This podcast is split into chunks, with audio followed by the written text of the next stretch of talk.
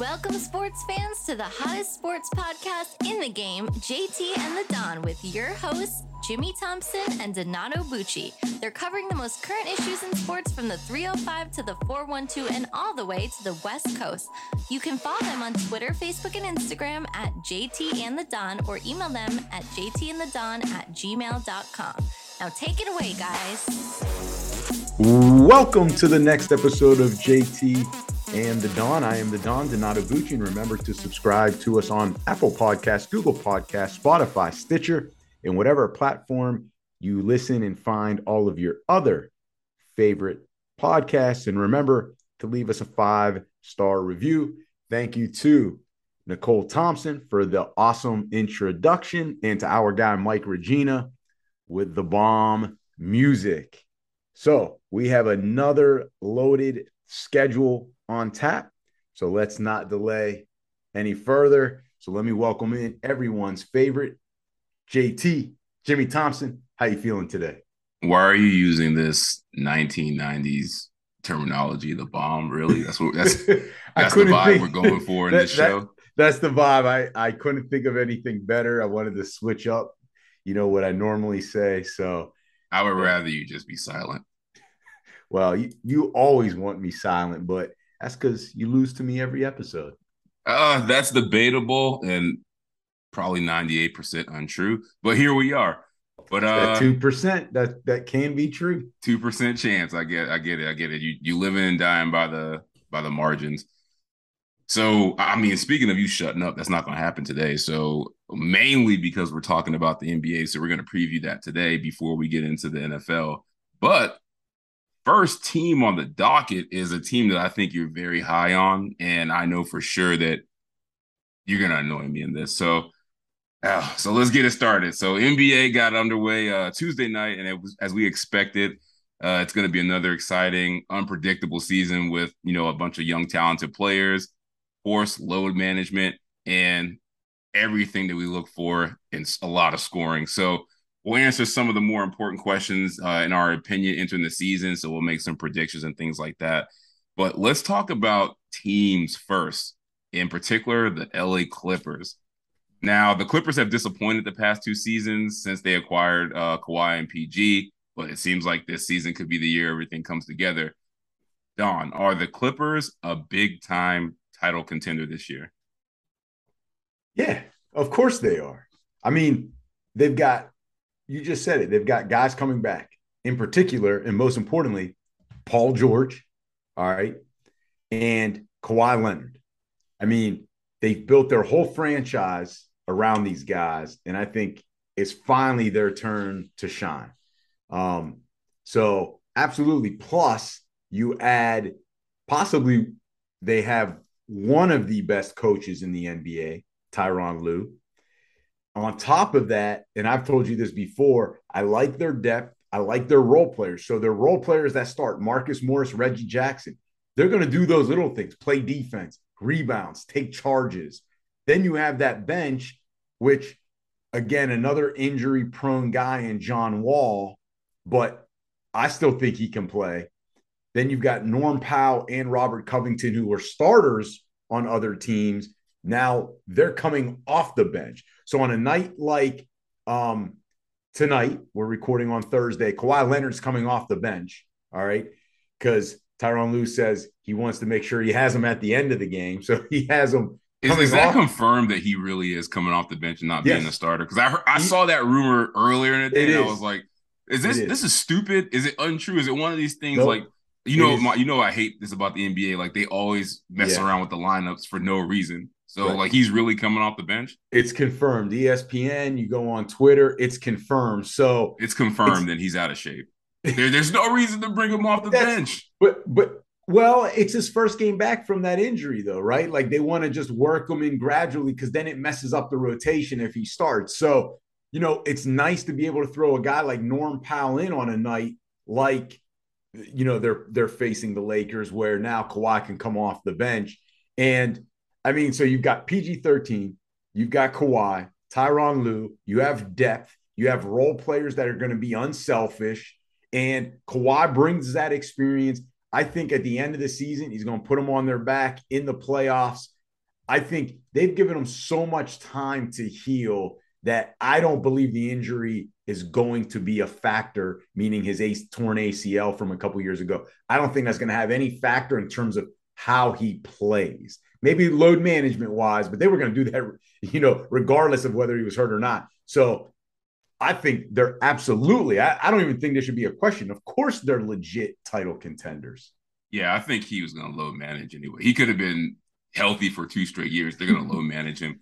ACL does worry me a little bit, but with Kawhi, just because I'm just saying this as a guy from the outside looking in, I do not know. I just don't know if he's like the hardest worker, like when it comes to, you know, coming back from injury. Like that's always been the knock on him is like he's talented, but like how hard does he work to get back? Um, that's the only thing I worry about with him. And you know, ACL, I always say like in basketball, they should be like two years before they get back to normal big time title contenders. I mean, yeah, sure. I mean, because they have for all the reasons you said, it's PG, it's Kawhi, and if those guys are anywhere near, you know, ninety percent health, then they got a real legit chance because they put a good team around them. You love the Morris twins, both of them. Um, I do love Bob Covington. I think he's a valuable piece where you know he can play good defense and he can do other things. Powell's a great six man, and if those guys miss nights, Powell can you know score. Same thing with Reggie Jackson too. Like I think if you know Kawhi or um, PG goes down for an extended period of time, like Reggie Jackson has shown, like he can be a number one or two option, you know, for a little bit. And then Ty Lue, like I, I like him. I'm not sold on like how he like starts out coaching with like rotations and things like that, but he's great at making adjustments. I definitely think he's a top ten coach in the league. So yeah, they could be. And and you know the West has proven not to be as strong as the East. So there you go, right there. So I mean, we could be looking at top three seed in the West. And I mean, if you're in the top three of a conference, then yeah, you're a legit title contender. Yeah, absolutely. I think they can. I think they can easily be top three, top three team. So, sticking in the NBA, the Cavs and the Timberwolves. who would have thought we'd be talking about these two teams? Uh, each made blockbuster trades this offseason with the Utah Jazz. The Cavs acquired Donovan Mitchell, and the Timberwolves acquired Rudy Gobert. With that, now there are high expectations for both teams. So, JT, which team is more likely to disappoint? I think it's going to be the Cavs, and for a couple of reasons. One, they're in the East. the East is loaded. we'll, we'll get to that at some point. I mean, like, where do they finish? Like, I can't, in good conscience, put them ahead of teams like the Bucks, the Sixers, the Nets, the Celtics, the Heat. Um, I can't. I, I don't know if they're really that much better than Atlanta with the improvements that they've made. And then you know we forget about teams like Toronto where they're just like the Spurs, where like they're always around, and, then, and if things they stay healthy, then look out, then you know they could easily be in that top five. And I'm like, where can I safely say that Cleveland is above you know two or three of those teams, and I can't. So I think they're the one that's slightly disappoints because I think people are paying attention to their additions more, mainly Donovan Mitchell, but also they have a lot of hype coming back from last year. I mean, it's a great young team. You got Garland, who had a breakout year, Mobley, who people are saying he's going to be a Hall of Famer now after one year. Then your guy, Jarrett Allen, who is like the reason the Nets aren't good. So you got those guys, and then you throw in Donovan Mitchell, like, yeah, the hype is on them. Like Minnesota just added Rudy Gobert, who people really don't think that highly of, even though I disagree with them. But yeah, the pressure's all on Cleveland. But like, where does this 60 win season come from? Like, I just don't see it. Like, the East is too tough. Garland's already hurt. and you know how I feel about Donovan Mitchell. Like, he's a volume scorer who doesn't really play defense. And I feel like him and Garland, how does that work? Like, they cut into each other's usage like is it a good fit and then mobley and Jarrett allen like how do they work together like without one capping the other so that that's really what i worry about about them playing in the east and then like is the team a good fit for each other so naturally i think they're going to be the ones to disappoint well i mean you're you're painting like a you know a gloomy situation there i mean it's not that bad because the shit's but, gonna be gloomy that's what i'm saying uh, first off, Mobley's my guy. I drafted him in fantasy. He's got to be my guy. He's got to. He's got to fulfill the expectations. All right. Um, you you need you need Mobley to be the guy because you took Tyrese Haliburton at number six. Now I'm not saying it's a bad pick, but don't go putting all these re- unrealistic expectations on Mobley because Haliburton's number six in the draft. Listen, first, that's a cheap shot. All right, call no, no, it's not. And, and letting honest. the public know who I drafted in the first round because I've already said. I mean, it is public was, record. They could just I, go look. It's a public league. I've already said that was probably a mistake, right? I didn't want to lose Haliburton. I think he come back around in the second uh, round. All right. You didn't need to put me on blast like that, but I'll remember that. Don't you worry. I, I will remember that. All right. I hate to agree with you again or for us to agree on a second question right off the bat, but I do got to agree with you in that I do think the Cavs are more likely to disappoint than the Timberwolves. I think the Timberwolves will have really good success uh, this season or high a high success this season. But what concerns me outside of what you said, there's two other things is the depth of the team. You know, I mean, I just went through the depth of the Clippers. Now we go to the depth of the Cavs. And when you've got Raul Neto backing up really both the point guard and shooting guard position in Garland and um, Donovan Mitchell, that's probably not where you want to be. And then you only got Cedi Osman and an older Kevin Love. Kevin Love's still playing good basketball, but he's not the Kevin Love of before, of far four, five, six years ago. So yeah, you, you can't, you're not going to depend on him for like 30 minute nights. Right. So now that Garland is injured, he'll probably at least miss one game. It doesn't look like anything serious, no structural damage to the eye, which, which thankfully you know, that's that's good news. But where is that scoring? Where is that playmaking outside of Donovan Mitchell now? Yeah, that's great. They got Donovan Mitchell. He'll he'll clean up some of that, but you still got to have that fifth guy on the court. So I don't know where the depth, where their depth is, because I don't think they have that great depth compared to other teams. And then, and I've told you this before, who's their prime defender? They're playing listen, the NBA, there's a lot of one on one. And in the NBA, you got to have at least one prime defender. I don't think the Cavs have that in terms of being able to guard a Giannis, a Harden, a Tatum. Like those guys are all in the East. A Kevin Durant, a Kyrie Irving. Like they're all in the East. Who's going to shut those guys down or at least contain them when the game's on the line or come the playoffs? So I think for those two reasons, I'm picking the Cavs as well.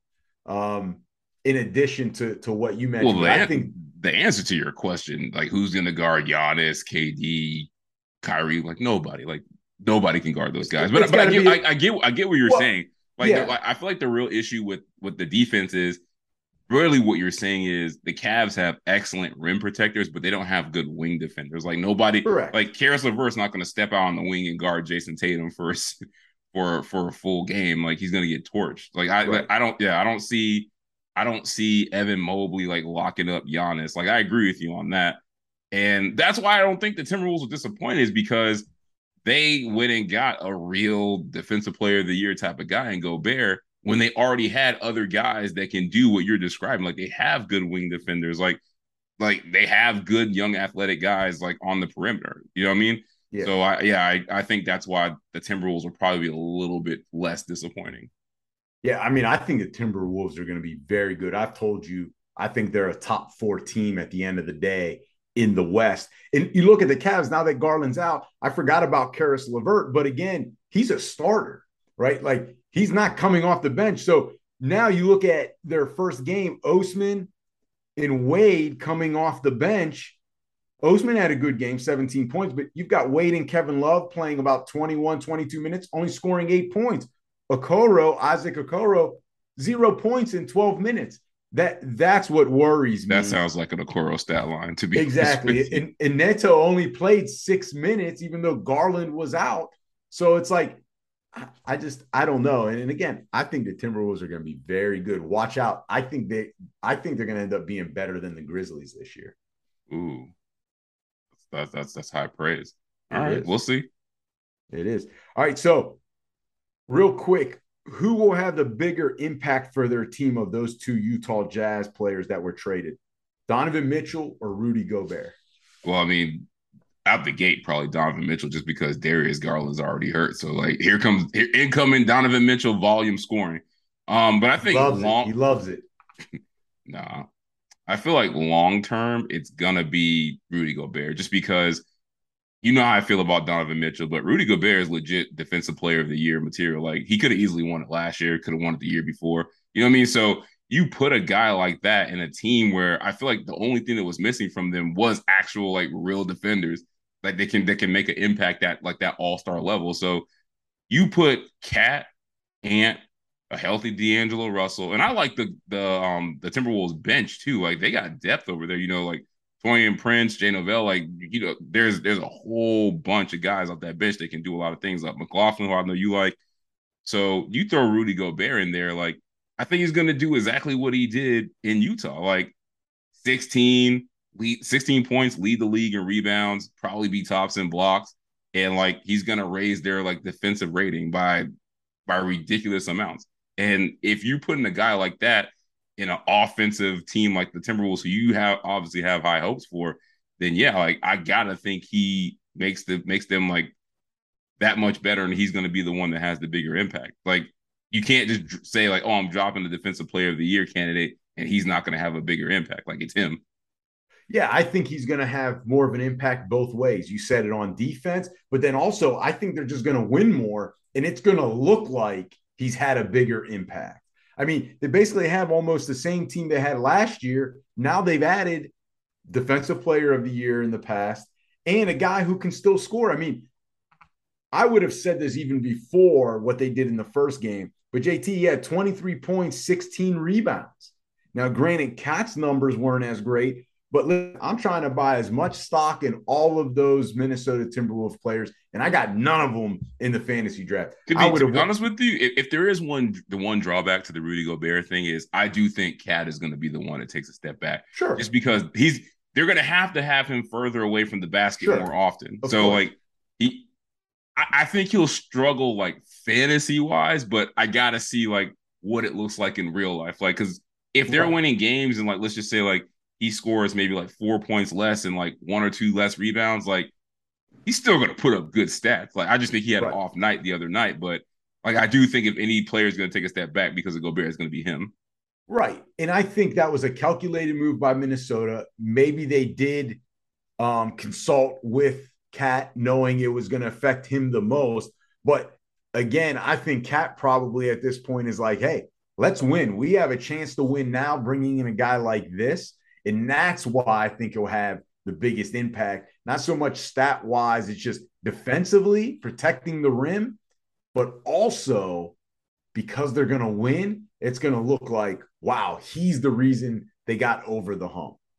So I think that's that's really why he'll have the biggest impact. All right, so we're both in on Gobert. I don't like all this agreeing. Now, this I don't think we'll agree on. No, we won't. Let's go. Bring it on. So you know, there's no way we're gonna not talk about the Lakers and the Nets. Like these are the two biggest question marks. They're shit shows.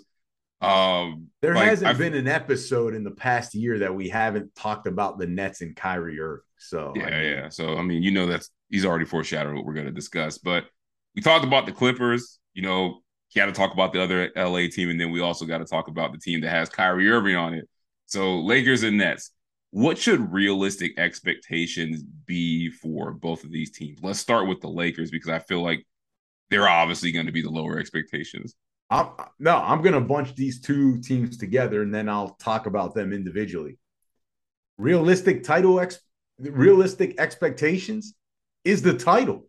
JT, you don't trade for I'll start with the Lakers. You don't trade for Anthony Davis you don't sign LeBron. You don't bring in Russell Westbrook. Like, you don't get rid of your young pieces for Anthony Davis without the expectation every season being a title. And I know the question was realistic. Listen, Laker fans are like Yankee fans title or bust. And that's the expectation there. Realistic? I think it is realistic because They've got to win now with LeBron. They've got to win now with Anthony Davis. I don't know how they're going to do it, but they got to figure it out. And they're going into this season thinking that. And LeBron showed opening night, JT, he still has all the skills, all the tools, all the physical ability, regardless of regardless of how, how many miles he has on his body in terms of playing. They've got to win the title. They their expectation is, especially in LeBron's mind, we got to get to the to the chain. We got to get the NBA Finals. And for the Nets, it's even more convincing that realistic expectations, it's the title. They didn't move KD for this reason. They didn't move Kyrie for this reason, reason, and they're all coming back. They traded for Simmons. I mean, their expectation is also the title. And granted, they're in a more difficult conference than the Lakers, but there's no reason that they should not be able to compete in the East and get to the finals. They've got to They've got to fix their defense. But even with that said, again, if we're talking just expectations, not what our predictions are, not what we think's going to happen or what's really going to happen, expectations, you've got KD still kind of in his prime. He may be out the door after this year. So may Kyrie. You've got to win now. And if you don't think so, then you move them and get pieces because I believe that they think they can win. That's why they didn't move those guys. All right. So expectations, you're right. It should be championship for both. But we're talking about realistic and clearly like you not on you're not on a realistic level right now or planet. That's so, really you ask so net, Nets so Nets so hold Nets. On, hold on. You ask a Laker or Nets fan, you ask management at the Lakers, you ask management or LeBron or KD, they're gonna say championship. And they believe it. They honestly believe it.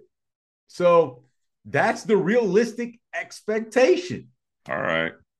All right, I, I, get I get you. Realistic expectation, I agree, for the Nets should be championship. Like we've been waiting on this next championship, I feel like, for like a decade.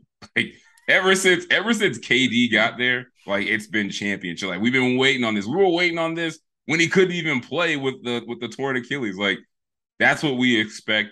As long as him and Kyrie are there, it's always gonna be championship is a realistic expectation. So I'm with you on that. Lakers, come on. It's make the playoffs. They got the worst roster in the league. To show you how bad they are, after opening night, LeBron was like, "Yeah, I it makes sense we're the worst shooting team in the league. Like we just don't have guys that can shoot. Like you have a LeBron James team with no shooters. Like that is an oxymoron. Like that cannot happen. So you got Russell Westbrook, who they don't even want him there. I think they should keep him, but it's just it's just more turmoil. It's it's the Ben Simmons situation, like not as bad, but light. And you already talked about last season how like those kind of issues can you know distract the team and basically drag them down. So as long as Russ is on the roster, it's going to be an issue. AD's health, like he's already on the injury report, is day to day. I don't even know what happened to him. Like he's always day to day. Like LeBron is only getting older. Like he, I know he's still great, but he can't do this forever. And the guys that they're relying on as secondary guys are either not good or they're always hurt. Like Patrick Beverley might be their fourth best player. Like you know, it's just a countdown until he's not available. So Lakers, realistic expectations for them are to make the playoffs. Like, forget about the, the title. It's, it's the playoffs. Like, how do we I'll put it this way. Realistic expectations for them should be how do we not embarrass LeBron in his legacy? Like that's realistic expectations. So they got to, they I think their ceiling maybe six seed, but championship, no way. Mm, I disagree. It's got to be right. championship. You're gonna have to hang. You're gonna have to hang your LeBron jersey up because it ain't happening. He ain't. It ain't. It ain't number six no more. All right, so we kind of mentioned this earlier. We're gonna go and give our predictions here. So, JT, I think this is probably our favorite segment all the time. So, the prediction time. Let's start with. Uh, let's go. How you like, want to do this? Yeah, let's work up the chain here. Let, let's work. Let's build some suspense. We can't go right off the bat with like NBA Finals and championships. So, let's start with. Let's go with Defensive Player of the Year. Rudy. Who do you think wins it? Rudy. He should have won it last year. True. I think I think he's going to play too good. You saw it. You saw it game one. He's going to play too good for them to ignore him twice. I'm gonna go. I'm gonna go with Giannis. I'm gonna go with Giannis. That means he's not your MVP pick, but I, I like it though. Giannis is an excellent defender. I think. I think he's he's he's due one here. Um, sixth man award. This was tough because there's so many guys that are injured already. Where it's like I feel like I don't know who the true six men Sixth are. man. Uh, I'm gonna go with Jordan Poole just because I just I think he's in the best position to actually be a true six man, but you know he's gonna get starters minutes when they start resting those guys like Steph and Klay and Klay. on back to backs and stuff like that. Or if they get out to such a big lead in the West where it's like, all right, we can sit them for like a bad stretch of games. Like I think Jordan Poole will start to go off. So uh I see him as the person with the easiest path to the six man award. And that'll probably help, right? If if he's starting and all of a sudden his stats get inflated, but he's he's seen as a sixth man. Yeah. That, that's a good one. I'm going to go with a guy that is going to make a big impact on a new team, and the team is really good. So I'm going to go Malcolm Brogdon. I've been a fan of his since he came into the league. I think, to your definition, he is a true sixth man because Marcus Smart right now is healthy. So I think he is truly coming off the bench. I think he scored 16 points in the opener, but I love that trade when they made it during was, the offseason. I was shocked he was coming off the bench. That's why I didn't pick him at first. I was like, oh, well, he they got to put him in the starting lineup somewhere. But like they're starting Derrick White, so I'm like, oh, I don't know that. I, I'm not cool with that. Like Brogdon is a good player. Yeah, so I, I but I think this is the reason why they brought Brogdon in. They liked what Derrick White did last year. So I'm going to go with with Malcolm Brogdon. Maybe you're right. Maybe he eventually becomes a starter and maybe he doesn't qualify for the award, but for now, I'm going to go with with him. Uh rookie of the year. I feel it's really unfair to ask this after the first game, so I'm not gonna pick that person because I have a feeling that you will. Yes. I'm gonna go with a sleeper here because I mean, rookie of the year is kind of usually you know it before the season even starts, but I'm gonna take a risk here. I'm gonna go with a guy that is playing on a team that I think by the end of the year he's gonna be a starter, and they tank. And is Jalen Williams with the Thunder? Like I like him.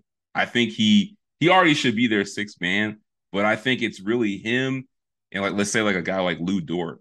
Like I think Jalen Williams is better, and I think once you start playing the games and you're like, you know, you know what Lu Dort is like.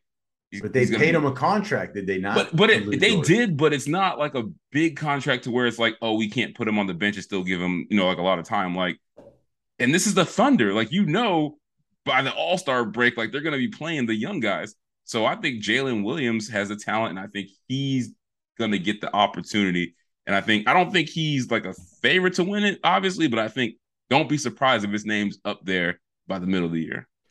So two things before I give you mine.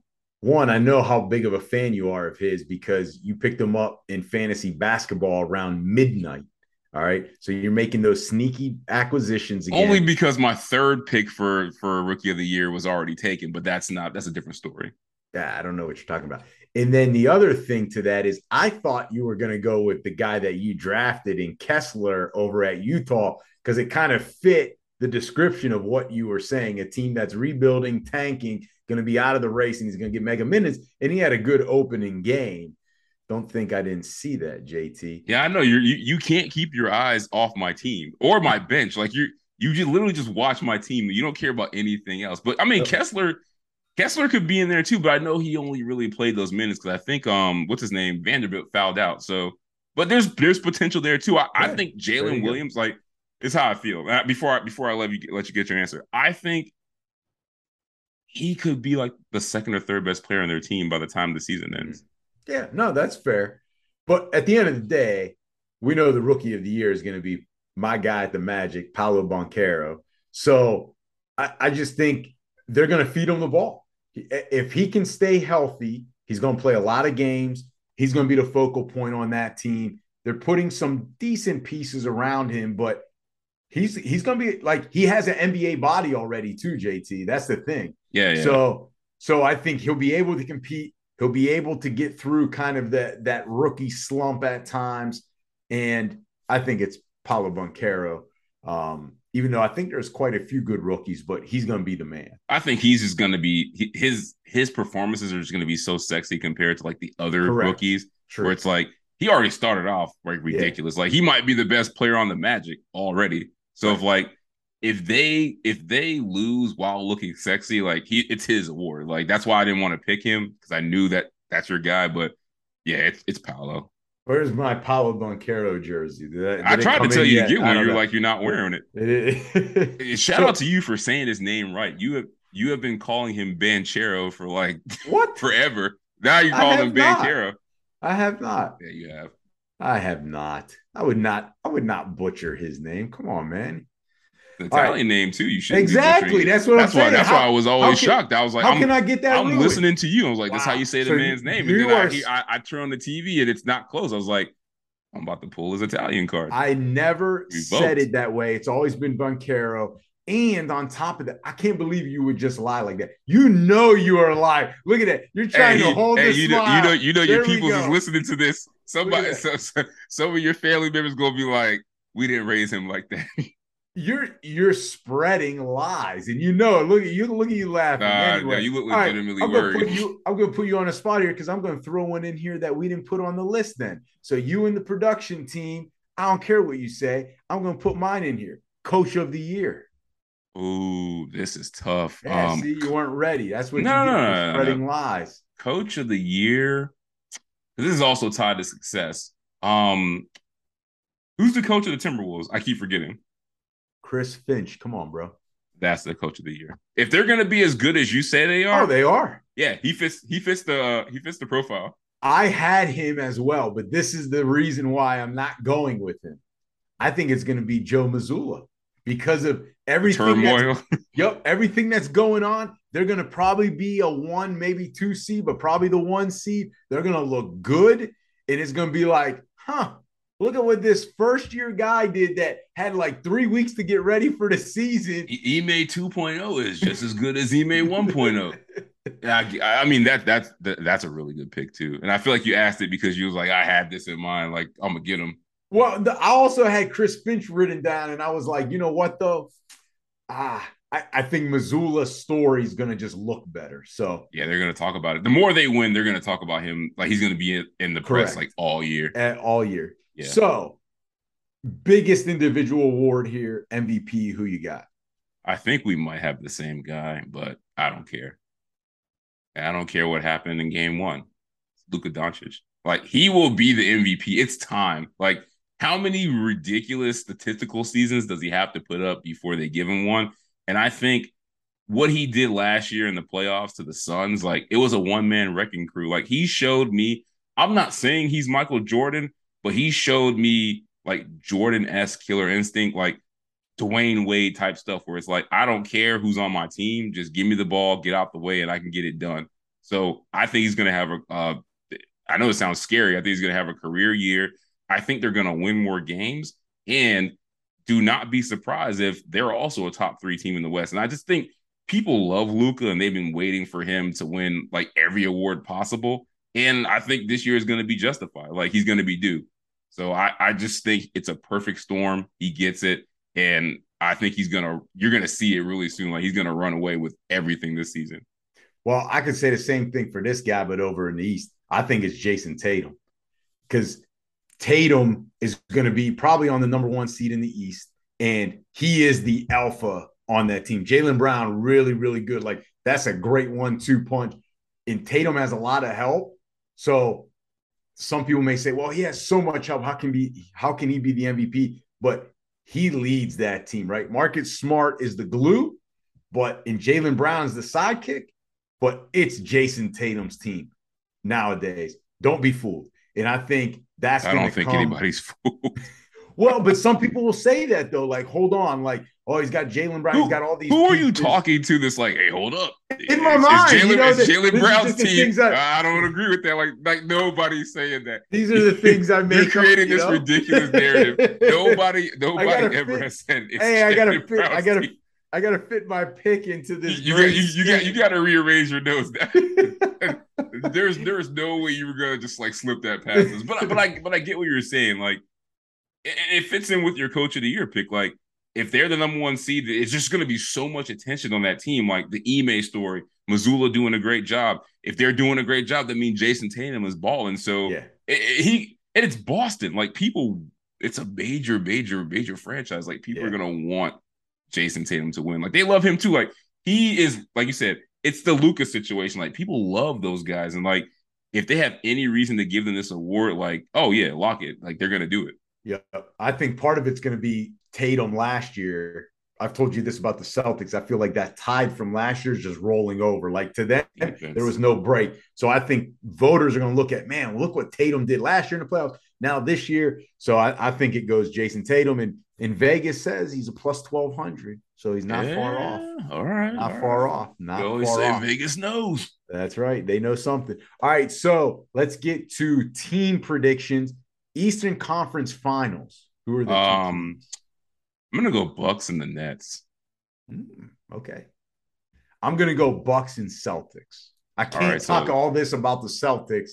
And they, no, they don't even make the conference finals. Even, even though I can see the Nets possibly getting revenge on them. Yeah. Um, Western Conference Finals. This was tough, and I and I, I had to pick this team because I already ran my mouth. So I'm gonna go with the Warriors and the Mavericks. That's fair. That's a good one. So a repeat of last year. Yeah. All right. That's fair. I'm gonna go the two teams I've hyped up in the West so far: Clippers, Timberwolves. I think the Timberwolves are this year's Mavericks slash Grizzlies. Grizzlies during the regular season, uh, Mavericks during the playoffs. So NBA Finals matchup, and then who's the champ? This is the finals that, as basketball fans, we all deserve. It is the Nets and the Warriors and we need like for the for the for the sanity of of everything that is, that is amazing about sports. Like we need a Nets versus the Warriors finals, and I got to give you my winner right, right now. Of course, yeah, Nets.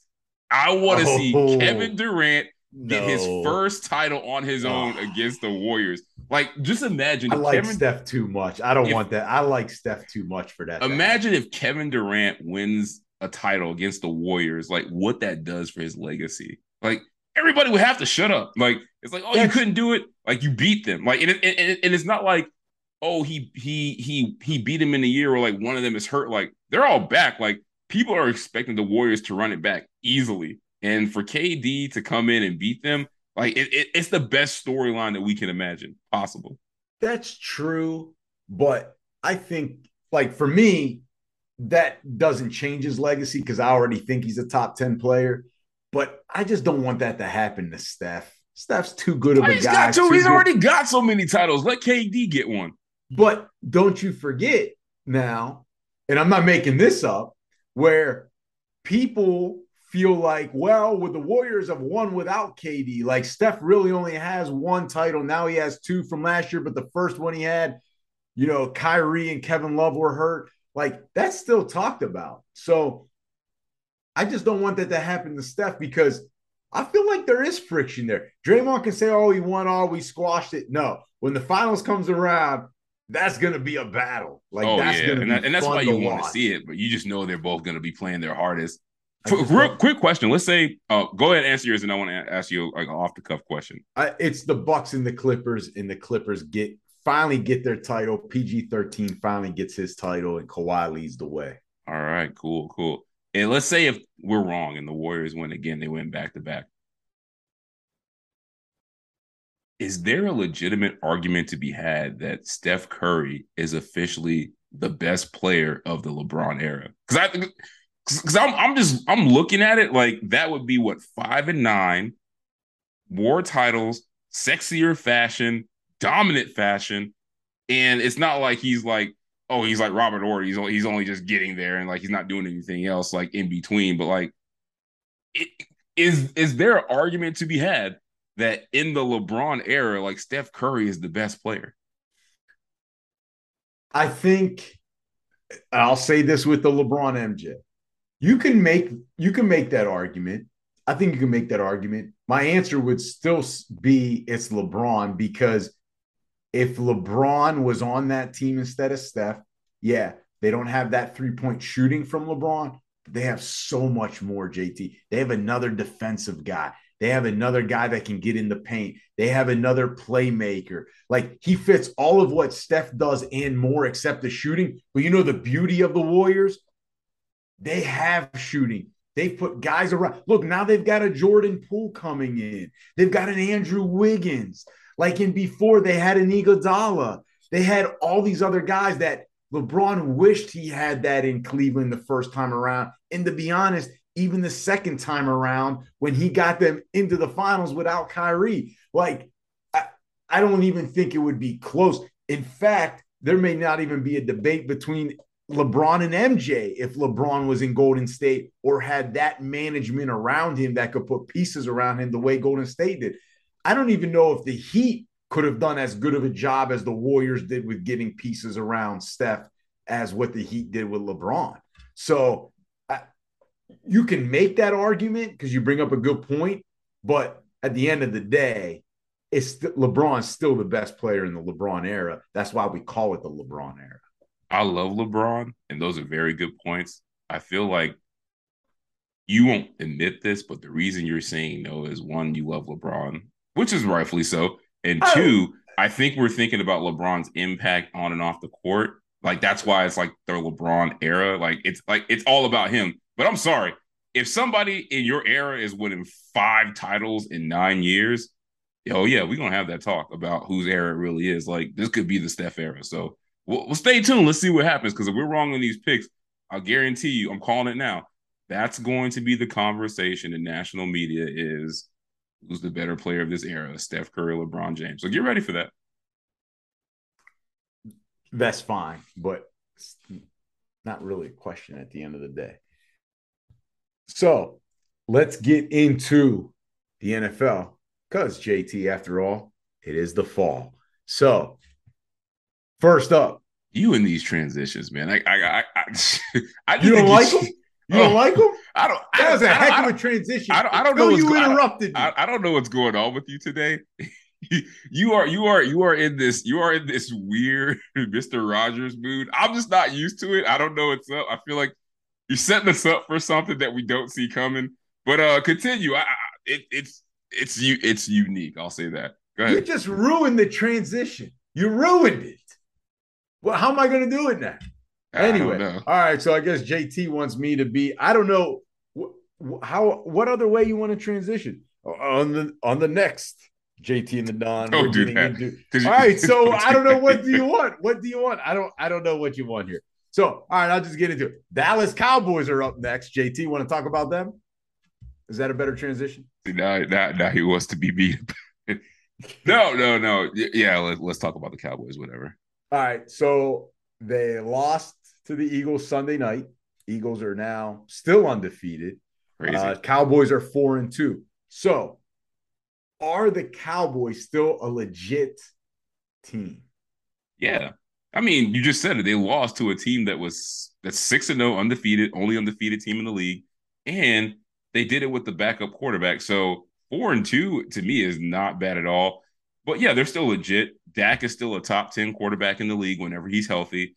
And here's the other reason why they have a defense that is excellent, and Micah Parsons is playing at a defensive player of the year level, and even so much so that I think that his impact on defense is the closest thing that you can get to a franchise quarterback. Like it's insane.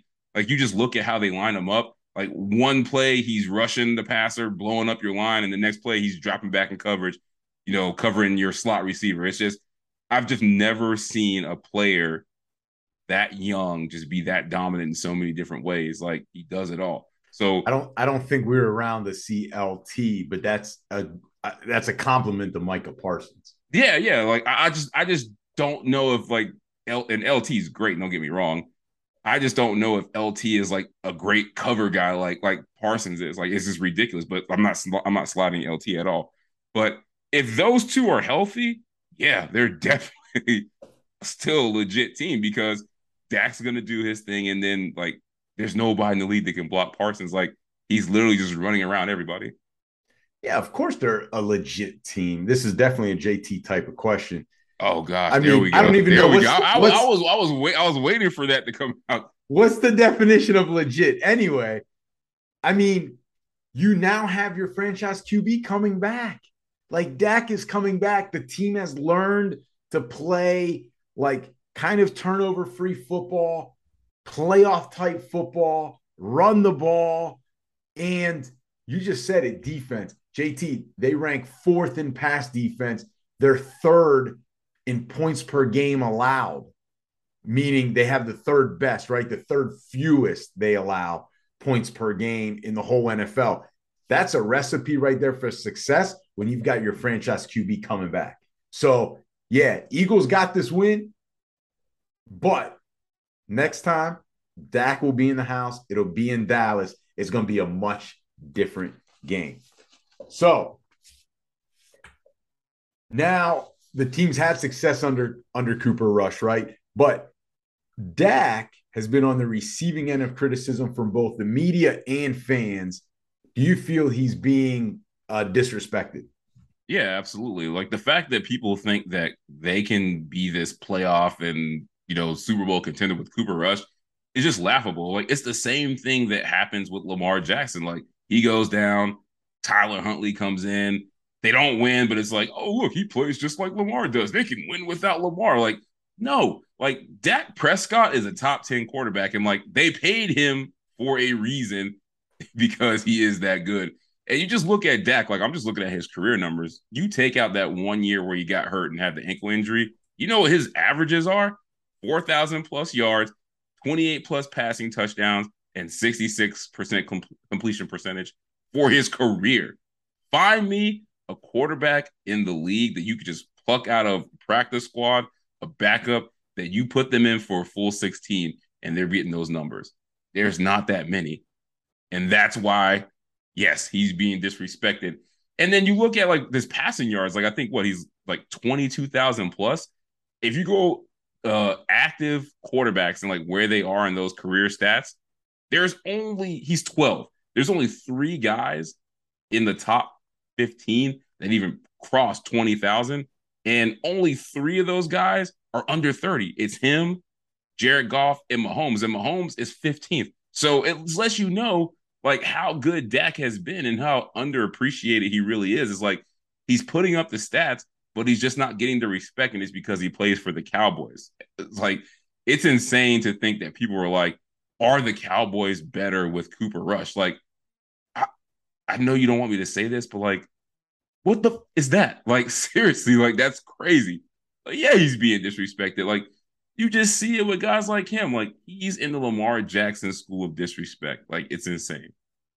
Look at you dubbing out your own curse words. Good job. No, I, I, didn't want to make you feel uncomfortable, but I really want to say the F word. But I, I know how you feel. I, I appreciate that, and listen, the viewers appreciate appreciate the uh, the respect that that you have for them too.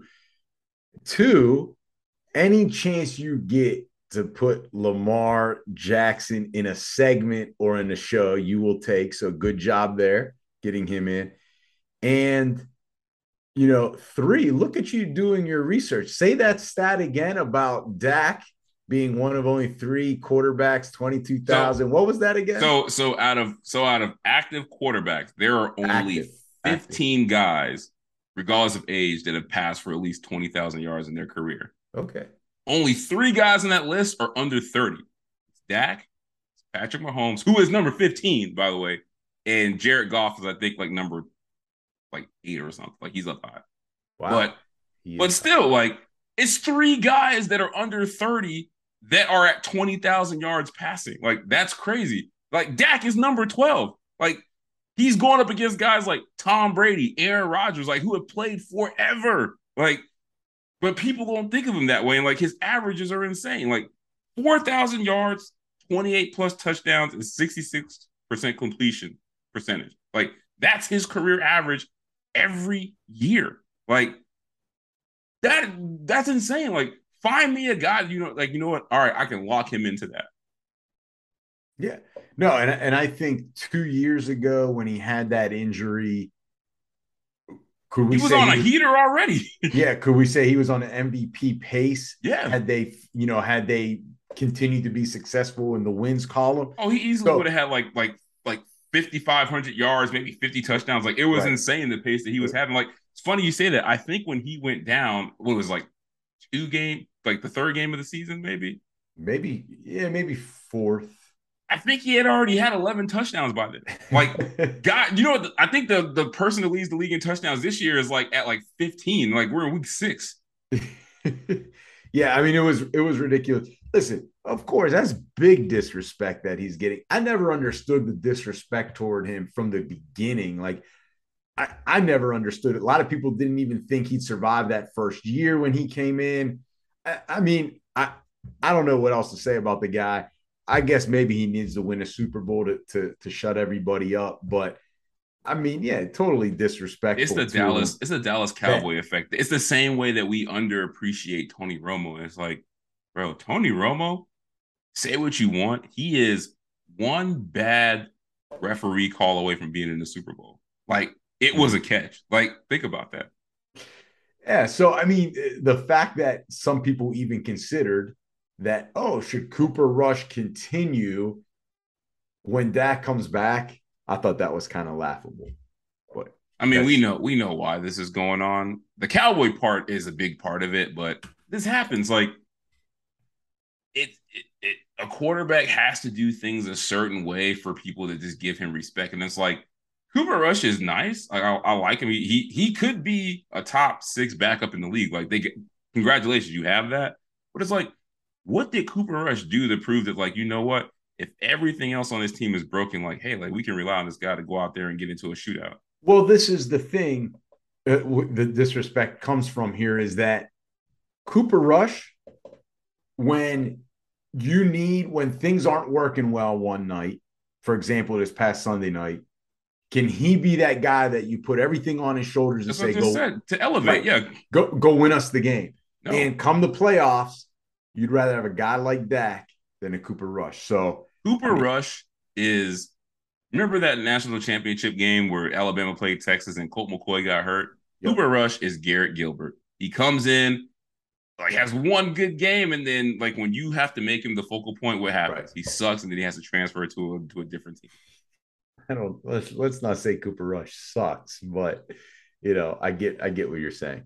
So let's focus on the other team from that Sunday night game, the Eagles. Are the Eagles a legit Super Bowl contender? There's oh, that absolutely. word again. That's like the third time we've used that legit word. Yeah, it's catching on, right? Uh, legit contender. Well, Super Bowl contender. Yeah, absolutely. I mean, quarterback, a guy who I think is also being disrespected is Jalen Hurts. Like he should be in the MVP conversation, but I know it's just Josh Allen's world and we're just merely existing in it. So I get it. But Eagles are legit, and you saw it on prime time. First of all, I think as far as like a roster being complete, best in the league. Defense, amazing. Like they might be number one B to Buffalo's one A. Like is a debate.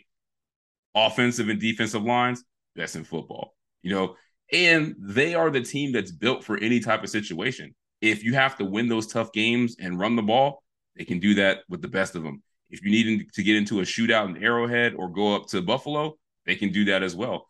And I know people kind of scratched their heads when I said this at the beginning of the season, but my coach of the year pick, Nick Sirianni, I think he knows what he's doing. Like he's pretty, pretty good. And you've seen it this year. Like I think he now has the team that fits what he wants to do. And you're really seeing why he was such a, a hype, you know, candidate to take over as a head coach because this like look where this team is and this is what year 3 for him so yeah the Eagles they should be to me the top Super Bowl contender just because I think they're just so complete. Like I love Buffalo, Josh Allen, you know, he's he's God, right? But they still can't run the ball. Their defense is hobbled. And here's the thing. They have a history recently of not winning tight games. And they finally went into Arrowhead and beat Patrick Mahomes with no Tyreek Hill. So I'm just automatically supposed to think like, oh, yeah, the Bills are over the hill. Just crown them, put them on the top. Like, no, like the Eagles, they're they're they're I don't want to say they're perfect, but they're close to a perfect team as there is, and it's like nobody's paying attention to it. Why must you always compare everything to the Buffalo Bills and Josh Allen? I mean, it, it seems like you're purposely going out of your way to do that, which tells me you're worried about the Bills. You know how good they are, but yet you you got to try to downplay it. Like, bro, the Chiefs regardless of who beats the Chiefs this year plays them, Chiefs aren't having Tyreek Hill. He's gone. Let it go. Like, and then on top of that, the question was the Eagles. Are they a legit Super Bowl contender? Did you watch the game Sunday night and what they did to the Cowboys? Of course, they're, they're legit Super Bowl contenders. I mean, just look at their defense. Number six in pass defense, number five in run defense. That's a heck of a combination. And then offensively, they're number four in scoring. Like, what else would you want from a team to say they're a legit Super Bowl contender? Of course they are. So, but why you always gotta bring the Buffalo Bills into? You know what's, cra- you know what's crazy Bills. about you that did. stat? You know what's crazy about that stat? They're number four in scoring in scoring offense, but like their defense is preventing them from getting into shutouts. Like that's insane. Like at least I know you don't want me to talk about the Bills, but at least the Bills have been in like legit real shootouts. Like Eagles are just blowing people out, and the defense is like, "Now nah, we're putting this shit away." Like, yeah, I mean, we both agree they're, they're legit Super Bowl contenders, so yeah, we're not gonna argue with that. Let's move right, on so, to some. Let's move on to a team that's oh, definitely whoa, whoa, not a Super Bowl contender. Hold on, hold on, hold on. What's what, up? What you, you're missing a big question here. I thought you definitely wanted to talk. about Oh, I, I, thought I thought you didn't want to talk anymore about about these about these guys, but go ahead. No, go ahead. I want to talk about this one because because I, I know I know what you're going to say here, and I think I'm going to disagree. I'll tell you it. what. If you That's if you tell me what I'm going to say, if you tell me what, what, I'm going to say and you get it right, I just won't I just won't speak on it. All right. That. Well, now I believe like you're purposely switching your answer. No, I, but I'm a man of my word. Is, should they extend Jalen Hurts now? I would guess you're going to say based on how everyone else is getting paid and that Lamar's not getting paid and that he should have been paid before that you're telling the Eagles, yes, you should extend him now before he's you got to pay him a billion dollar guaranteed signing bonus and hand over 49% of the Philadelphia Eagles uh, ownership. And that's why you're my boy. You know exactly what I was gonna say. So guess what? Y'all ain't no reason for me to say nothing. That's legit my answer. So, so, what's your answer? And it I better just, not be the same either, because I don't want you complaining about. No, I know what you're gonna say, and then you go and say the same shit that I do. No, I I disagree with you. I disagree with you, and this is the reason. Why? Why pay him? Regardless of what you just said now or what I said that you were going to say, like, why? Why extend him now? Why? He has a lot of great pieces around him, and that's not taking anything away from him. But at the same time, continue to make him prove it. What's he on a second year or his third year? This is year three. Okay, year three. You get to make the decision at the end of the season to pick up the fifth year. So then you've got him locked in for two more years. What's he not going to show up for those two years? Of course he is. And then he's at least going to show up one more year. Then you've got the fifth year and then a possible franchise tag. But this is the thing I never mind paying quarterbacks, but you've got to prove it. You can't just show me half of last year in six games of this year. Prove it. You finish out this season great, we'll pick up that fifth year and then we'll do an extension on top of that. Show me what you got.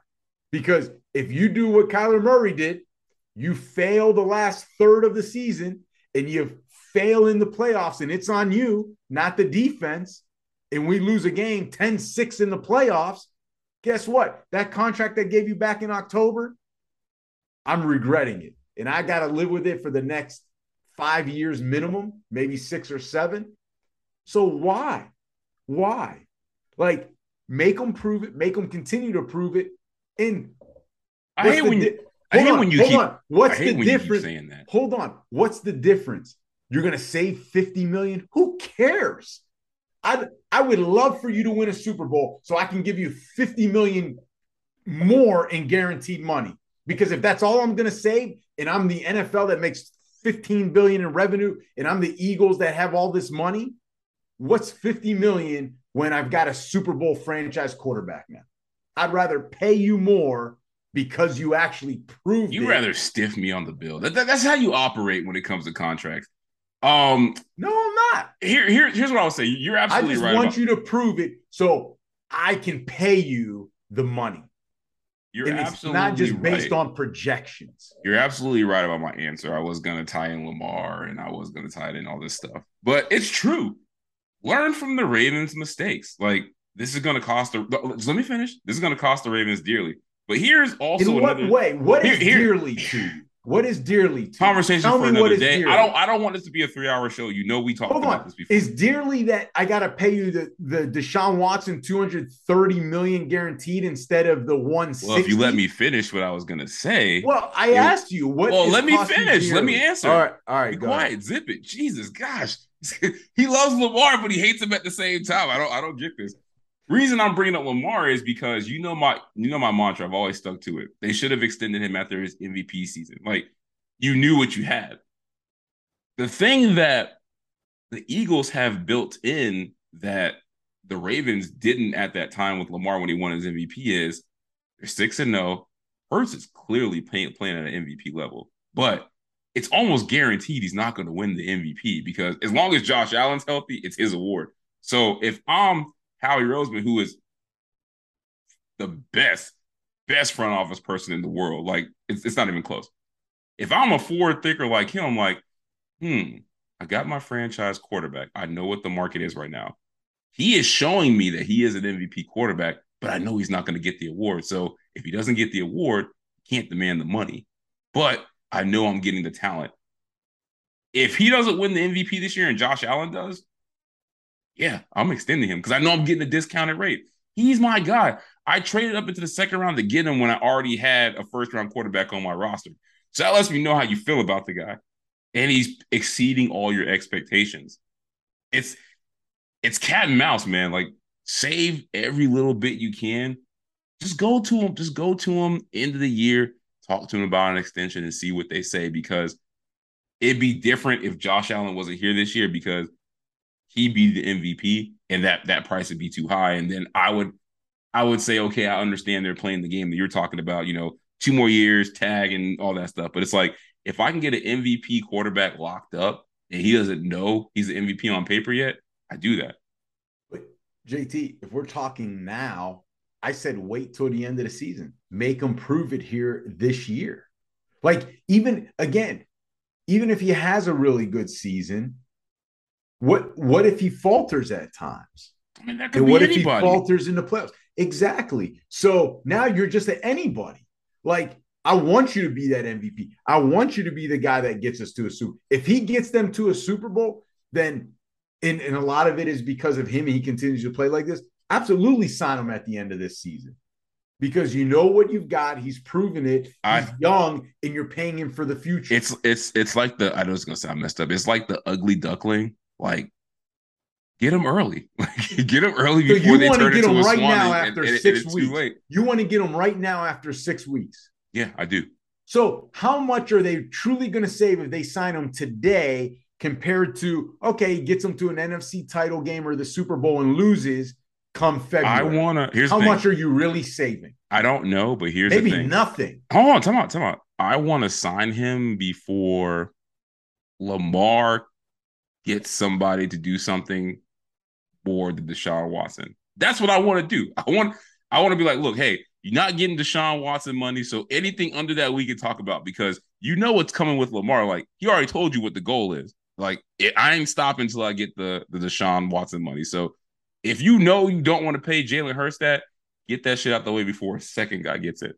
But JT, is there a team willing to pay Lamar? I don't know. Deshaun co- We That's don't the know. problem. Let him hit, let him hit the open market because I didn't think somebody would pay Deshaun that. But that's the thing. NFL teams are stupid. We don't know. But hey, look, we'll move on. You don't. You think they should wait? I think they should extend him as soon as possible. It's it's it's it's the Lamar situation all over again. They're probably going to do what you want them to do, which is what NFL teams do, and um, they'll be wrong. So anyway, on Are to a team? Because onto right a now, team that is regretting that they that they See, pay their quarterback. There you go. See, this is one example, right? They give all this money. Hey, maybe they should have made him prove it a little bit more in Seattle. I mean, he had already proven it. Dude, dude's been denied Pro Bowls. Like, what more else you want? I to know. I'm do? just kidding. Just kidding Um, on, on. Another person that's actually being disrespected too. But of course, Yeah. we're talking about the Denver Broncos. Um, another brutal primetime game. Another loss. They are now what two and four. Uh, also, Russell Wilson, Wolverine blood and all, is listed day to day with a hamstring injury before they take on the Jets. Um, a lot to unpack here. First, I just want to start with the team, the Broncos. How do they fix themselves? Well, Russ has to get healthy. They could have used a healthy Javonte Williams. And I mean, it's too early to talk this, but the coaching, their decisions have to change a little bit. I'm not saying coaching staff, I'm saying their decisions, right? Nathaniel Hackett, first year head coach, he's got to evaluate how he handles certain situations, how he handles end of game management. So I think that's where that starts on the coaching staff. I mean, X's and O's, we'd have to watch the games, personnel decisions in terms of players.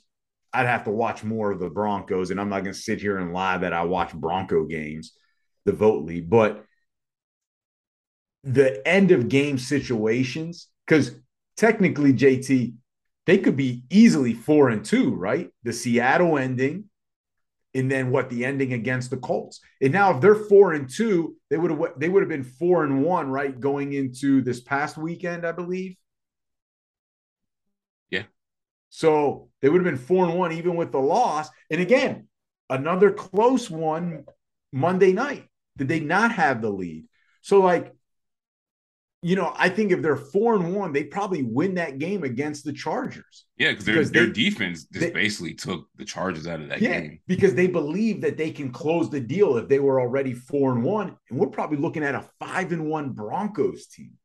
So I think that's where they need to fix themselves. They've been in games, they've been in games, they've been right there against some good teams. So they've got to fix the situational stuff at the end. And that does come from the coach the head coach. Um, but again, they need to get Russ healthy. Uh, Javonte Williams, obviously, I put in there because that would be a big help, but that's not going to fix them. This yeah, talk year. talk about talk about uh taking a shot at people. Damn, that's still a painful subject, man. Javonte has cost me a lot, but you know, hope he gets well soon. I think he's did, a talented back. Oh, did he? Oh, I'm sorry to hear that in fantasy. Yeah, yeah. This is, this is why people people finding out that you're. Um, what we can't hear you. Speak up. So I mean, up. yeah, the, the obvious answers are, you know, give it time. Russ has got to play better. But I'm just gonna say what everybody wants to say. How do they fix themselves? Fire Nathaniel Hackett.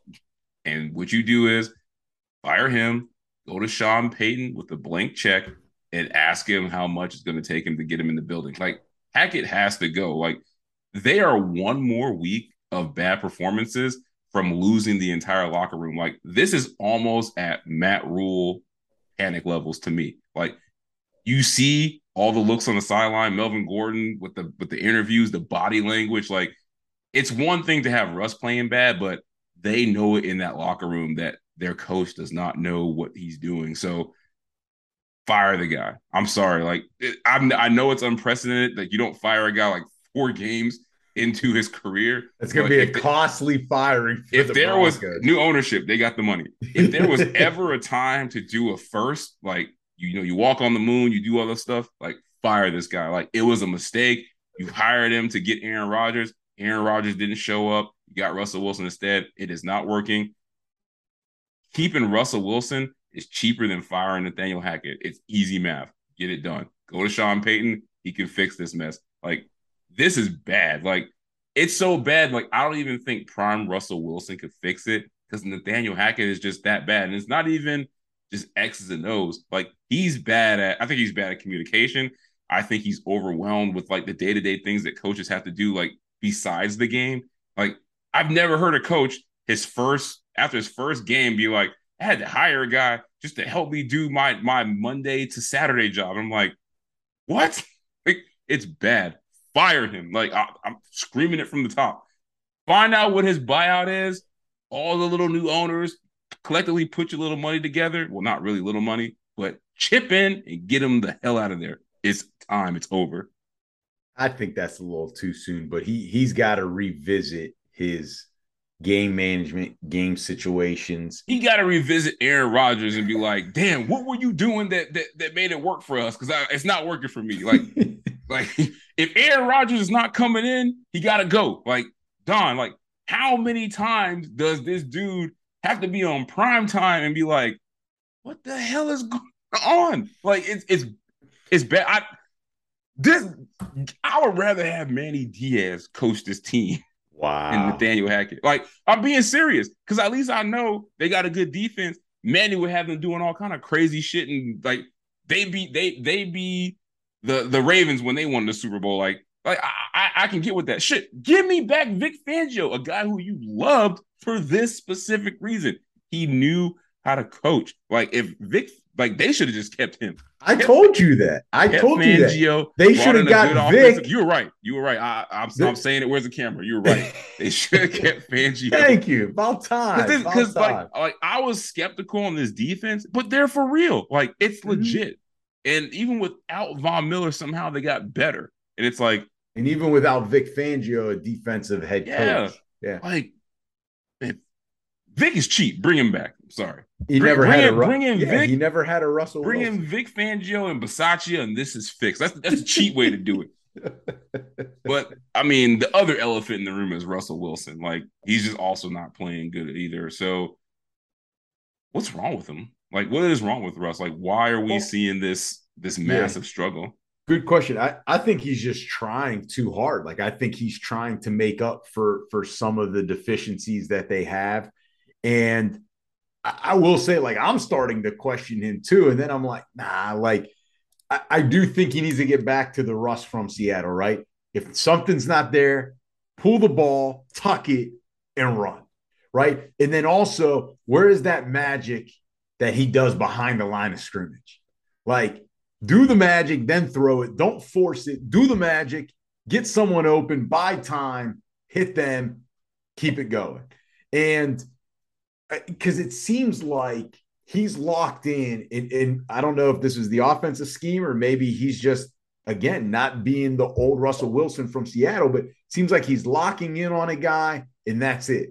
And again, he's not doing the the the magic behind the line of scrimmage, not scrambling, not buying time, not tucking in and running, forcing things. He is So- he he's doing he's doing the the running around thing a little bit more, but like we just forget like he's older. So like he I mean he's still one of the most like mobile quarterbacks in the league, but it's not like it's not like elite prime Russ, but no, but Uh, it, Is he? Is I, I was wondering like there's, there's that meme going around of like him just like not seeing wide open guys like five feet in front of him. Like I'm like, is is he like does he need like the Jameis Winston like LASIK surgery? Is he legit blind out there? Like I think it's the coach, but I you know I'm I'm a guy. but but I'm- listen, I'm, theoretically, I'm the guy in the basement. Like, what the hell do I know? But I, I, I know bad coaching fine. when I see it. you can blame the coach there, but we have seen some of those things where he's looking at the guy in the back of the end zone who's covered.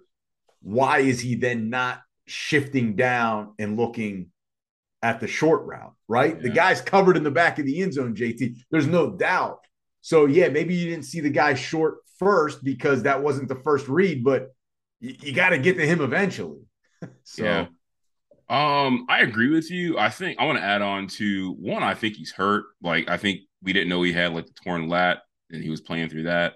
And then now he just picked up this hamstring injury. That I mean, they were saying it it could be you know fairly significant, but he still Mhm. wants to play. So yeah, he's not 100. percent I got to throw that in there. But also, I feel like the team is not playing to his strength. Like he is starting to run more, but they didn't call any of those. Like he's like, you know what? I've taken so much criticism where it's like, all right, I got to scramble and get out of there. But I don't. I I watch Broncos games, not a lot, but the ones that I've seen, like I don't think I see them run any like boots for him. Like it's just drop back and just see what's open. Like that's never been his game. His game is off script, throw that perfect deep pass to someone who's one on one down the field, and like that's how he does it. Like, like they're not calling anything to his strengths, and it's like I don't want to say it's Chicago Bears level bad, but this is like a Justin Fields type of situation where it's just like, do you know who is your quarterback? Like you see this dude in practice every day. In Russell Wilson's case, like you've seen him play for what 10 years. Like you know what Russ does well. So like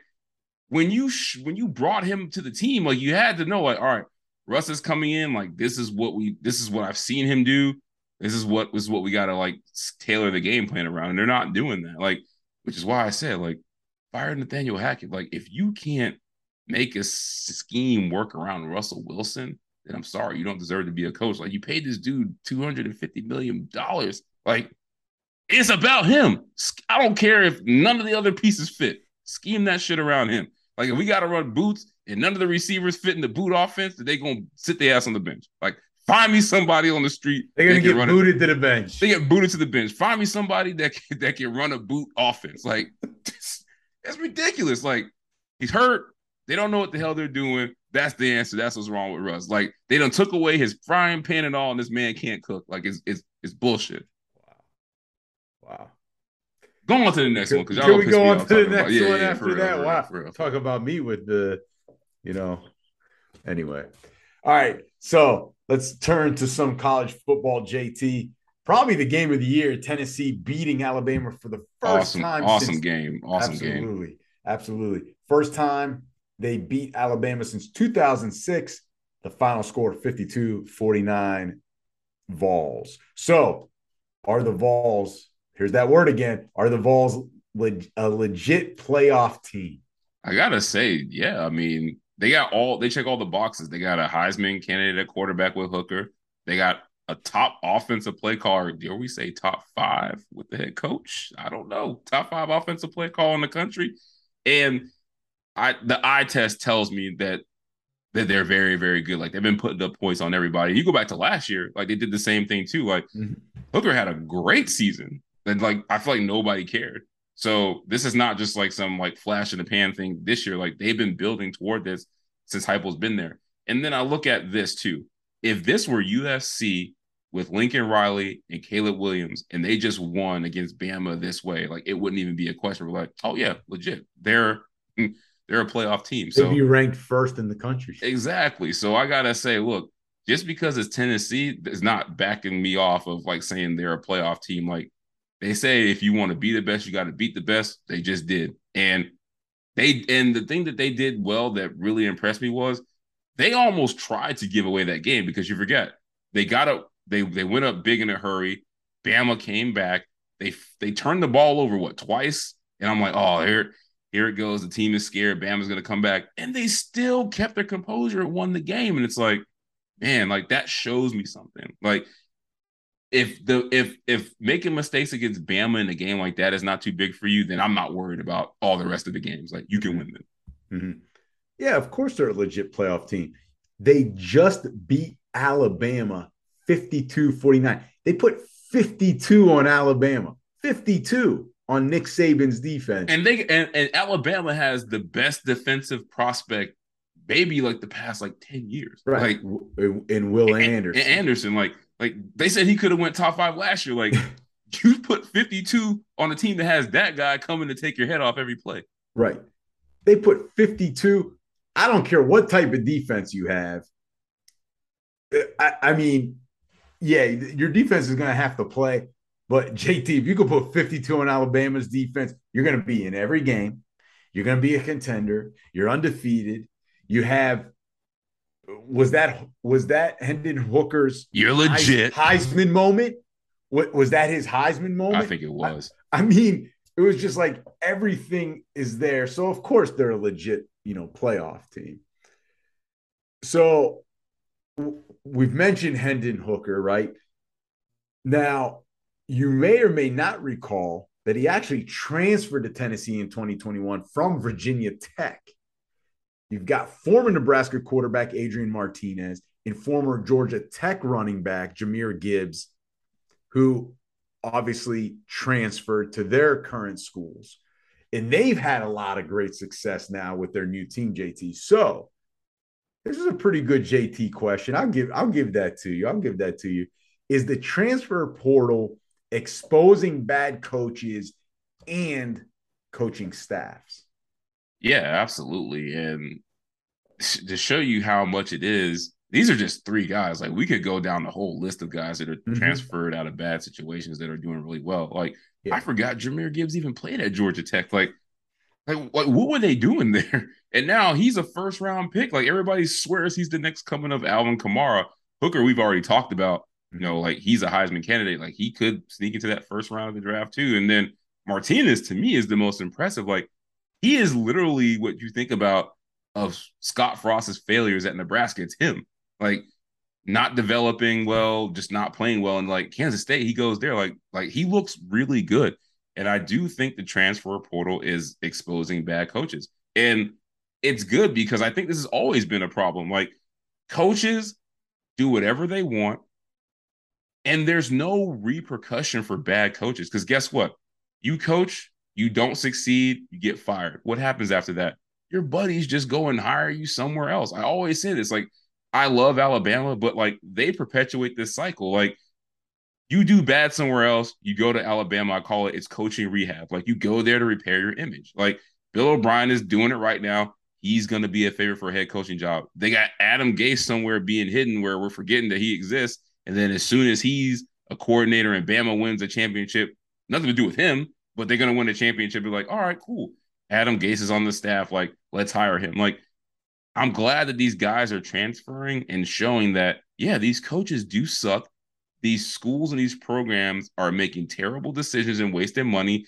And maybe they should open up to how they hire people. Like it's it, it I mean, just look at uh, Hooker was at Virginia Tech. Like, was it uh Fuentes was the coach there? Fuente, like that was a Fuentes. Yeah, Fuentes. That was a dumpster fire. Like you forget, like there was a mass exodus of transfers from Virginia Tech because it was so bad. Like, and he was bad there. And for him to come to Tennessee now, like I've seen a year and a half of this guy play at top five quarterback level. Like like he didn't just learn how to play quarterback overnight. Like it tells me he was always good, and that coaching staff just sucked. Like it's the same thing with the NFL too. Like that's why like it's funny we're doing this show today. Uh, Elijah Moore, the Jets wide receiver, and we talked about this off air. He just requested a trade, and it's like I'm glad players are doing that. Like NFL players are doing it. The transfer portal, they're like, I'm out. I don't like the situation. It's like this is what would have happened in the past is Hooker plays at Virginia Tech, right? They don't succeed. Are they going to say, all right, the coach was bad. Let's never hire him again? Or is it like, Hooker is not a good quarterback. Let's not draft him? Like, it's always the players that suffer. So I'm glad that they have the opportunities to show, like, hey, like, when I'm not successful, it's not just me. Like, you need to look at the other guy in this relationship too. Like, coaches are just bad, and we see it. And that's the beauty of more access to media, fantasy sports, like people have the ability to see numbers where it's like, all right, we can see when the players aren't performing and we can see where it's just really bad coaching. So, yeah, I think the transfer portal is exposing bad coaching, but I think it's also exposing hitting gems too. Like, I think that's what kind of messed Miami up. Like, we had Rhett Lashlee and, you know, transfer portal show, like, he just brought in guys off the street and they put up career years. And now, guess what? We lost him to a head coaching job. So I think it's working both ways. But it's all good for the players where it's like, right, if I have a bad situation, I can go somewhere where I'm successful. And when they do go and have success, like these guys that we named, it makes those coaches that they left look bad and it gets them fired because Virginia Tech fired their coach, Scott Frost got fired at Nebraska, and Georgia Tech fired their coach. All three of those guys left those programs. They're in a much better position. So, yeah, long story short, I do agree. It is exposing bad coaching. Well, I there's a lot to unfold there, and I'll start with if we go with Elijah Moore. That's a different situation than these other guys and the guys transferring because I don't think anyone right now is saying Robert Saleh and his staff is a bad coaching staff. So that's a different situation. Um, no, but I, I, I, was more, I was more I was more speaking to like like player more mobility, like like Okay. if you're and unhappy with something, it's okay to speak up where you're not being like blackballed for it, like in the past. And that and that's fine. But at the same time, still a different situation. Like Elijah Moore's got to realize his position in the NFL, and he's also got to prove it a little bit too. Now, yeah, he may he may be unhappy with the involvement of the offense, but what rookie or second year guy doesn't go through that? You know what I mean? Like some people may look at Elijah Moore and say, hmm, he's being a little selfish. They're four and two, they're winning by running the ball, but he's not happy because he's not involved. It'd be different if they're not winning, but some people would say that about Elijah Moore. I'm not saying that because I don't know the guy. I don't watch enough Jets football. I don't watch any of their interviews, but I can guarantee you there's people saying that, and maybe people within NFL circles are saying that too. Like, is this the type of guy you want on your team? That the Jets are finally winning, JT, finally winning. but it's still not good enough for the players in that locker room. Like, what else can Robert Saleh do? But the, so, thing, but the thing, the thing is, and I don't want to, I don't want to make this an Elijah Elijah Moore know, question, I but know. I feel like because he requested a trade, it's not saying anything negative about the Jets. Like, it's not like he say like, oh, like Saleh sucks as a coach. Get me the hell out of here. It's, it's like, hey, look, but I I know I know my career is so limited and I only have so many opportunities. Let me go somewhere where I can put myself and, in the best situation. And that's fine. You just said it a lot of times. You said, I think the I word three or four times. I, sorry to say this, JT. Football is not an I There's no sport, I in right? team. I get it. No, I didn't say I in team. I said I is not a you know it's not a football word. It, it's it's not how football is, right? Football is one of the most team sports there is. So if that's the type of guy he wants to be, that's great because when the Jets win, if they win, or whatever team Elijah Moore may have been on ends up winning, he's missing out because he was so focused on himself. But I digress from that because again, I don't know who he is in terms of personally. I don't know, you know, the situation. Maybe there's things going on behind closed doors that we don't know. So they're not going to give him the trade, supposedly. But anyway, going back to the question of the transfer portal exposing bad coaches and coaching staffs, I don't totally agree with you. I don't disagree with you because I think there's going to be some times where, you know, other coaches will be better, right? Like obviously, Josh Heupel, a little better than Justin Fuentes, right? Like Nick Saban, better than who was it? Geoff Collins, I think, at Georgia Tech. I don't know. Like, every coach, every coach to me is Gary Johnson until they find a real one.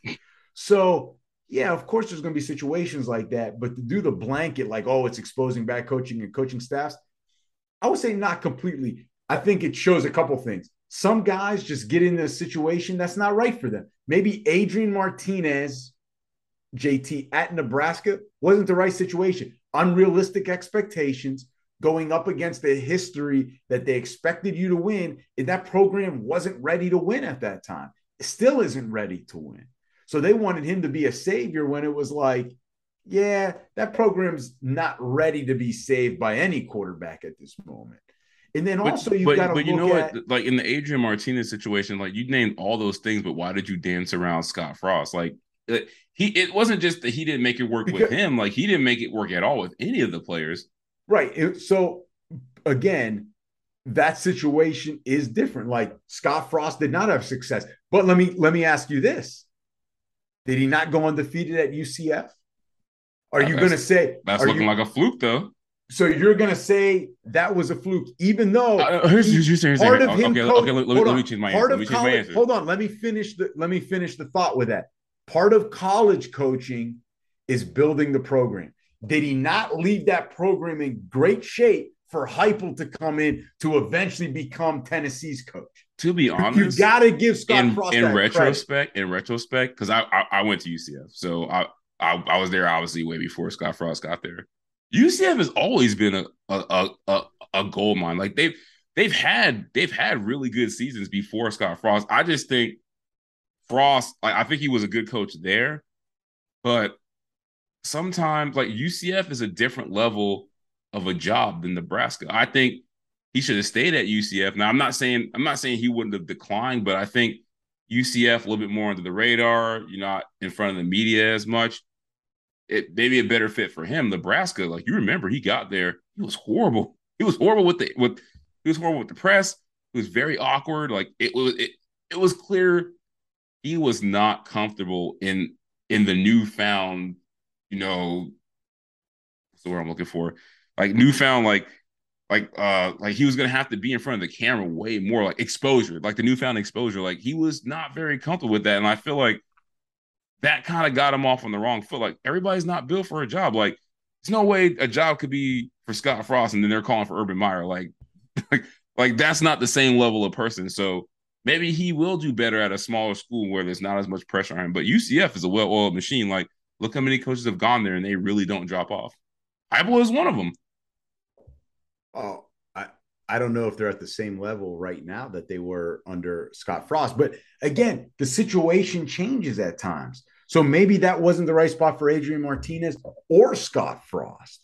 So, you know, Justin Fuentes, yeah, he's not Josh Heupel. There's no doubt. But at the same time, I would ask you this in that sometimes guys are hyped up and they feel like maybe they don't have to work. I'm not saying that's the case in Hendon Hooker's position, but see, sometimes guys need hold on, it goes both ways. Oh, you want to blame the coaching. I'm not defending. Don, Don, Don, Don. I'm Don, not Don. defending- I, I, I, I get, I get where you're. Can I I get where you're finish coming my from. thought? I, No, I get where no, you're, but, but it makes no, No, you're sense. not. Like, No, you're like, not. like you keep, No, you you're keep, not. you keep dancing around. You keep dancing around the obvious. What's the All right, obvious? right, all right, all right. We, we, we It's- spend it lot- must not be that obvious we because spend we've a lot been of time talking this. about this 10 minutes and, What- and I don't know what, the obvious was, is. was was Fuentes, was Fuentes a bad coach or was or was uh, Hendon Hooker a bad quarterback? Could it have been both at the time? No, I'm just saying, like, like I based on you, you've seen the whole movie play out. Which one was which I'll- one was it? Bad I'll quarterback or bad coach? I can say it was Just both. answer it. Which one? Bad, bad, bad, bad quarterback or bad coach? Maybe both. Scott Frost, bad coach or Martinez, bad quarterback? Maybe both.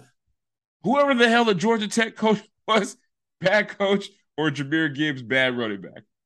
Well, I would say in that situation, I'd have to go back and look at Gibbs' stats.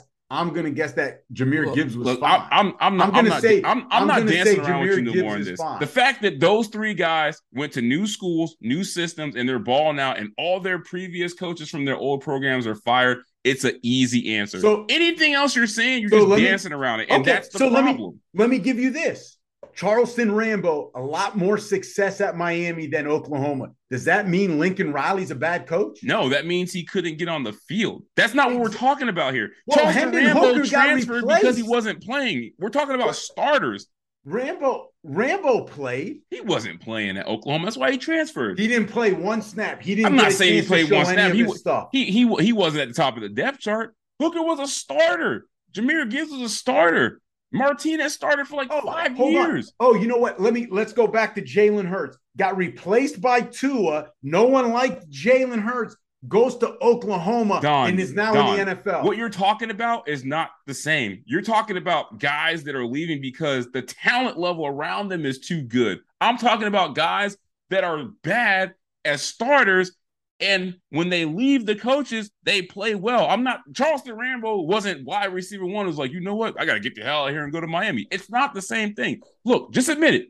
The coaches suck, and the transfer portal is exposing it. JT, I'm not denying that some coaches are not as good as others. But you're acting as if every guy that answer, enters the transfer portal exposes bad coaching. That's false too. Is that not false? You're Now telling you're me every guy that enters the transfer portal I didn't say is that. being coached by a I didn't say coach. that. I didn't say that. You're But- making but- it sound like that. These Well, okay, okay. guys, I, am I'm, I'm, I'm, gonna, I'm gonna, I'm gonna say this. I'm gonna say this, and I'm you gonna say this to remove on fine. because we You may way be too much correct time on on- You may be correct on these three guys. I'm not arguing that. I'm not arguing that because obviously, three all three of those guys were fired. So they Okay, so I- weren't. Look, I can throw another name out there. weren't living up Jayden to the Daniels. Expectations. Daniels, Arizona State did not perform well. Now he's at LSU. He's quietly one of the best performing quarterbacks in the country. Like, and that team don't even want to play for Brian Kelly. Look, I, I get it. You want to defend the coaches. Some shitty coaches out there. These players are putting them on blast. Can we go to quick hitters? Because we spent way too Well- much time on this. But don't get it. Don't get it. Don't be fooled though. You're acting as if every That's transfer. I'm I'm, I'm being saying coached I'm saying I'm not saying every player. Okay. Then, then I would agree with you. Yes, there's going to be bad coaching. There's no doubt.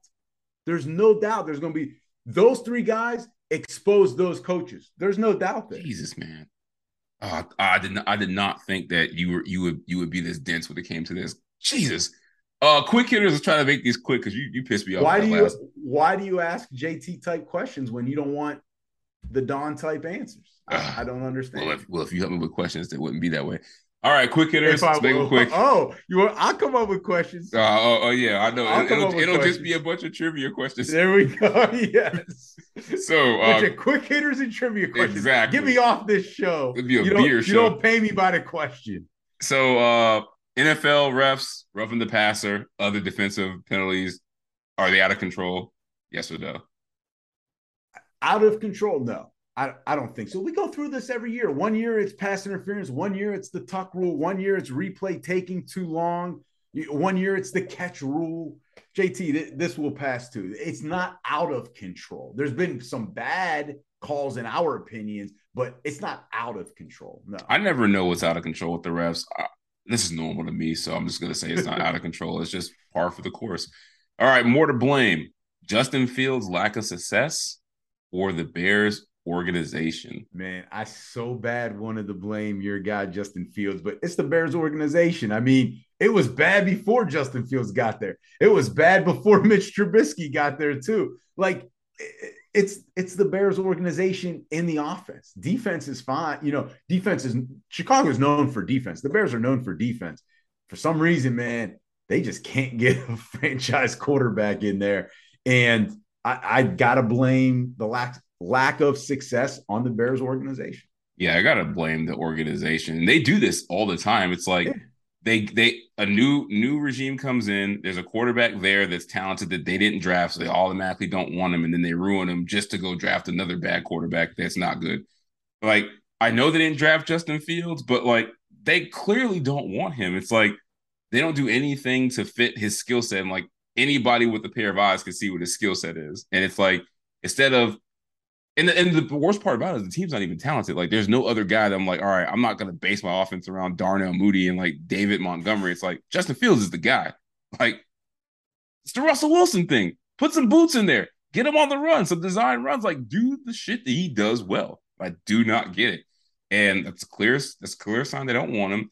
And they rather fit him into his scheme, make him look bad so they can move on from him rather than work with what they got. So that's a top. That's a top ten draft pick, and you're just throwing it away. Bears. Hey, I, or, I, thought I thought you said this was quick hitters. I, I, knew you couldn't wait Bear, to talk Bears, about well, the Bears. Shut up and, let me move Field. on. Jesus, you took forever. Don't Raven, blame it on me. Ravens slide. More to blame, Lamar Jackson or the defense?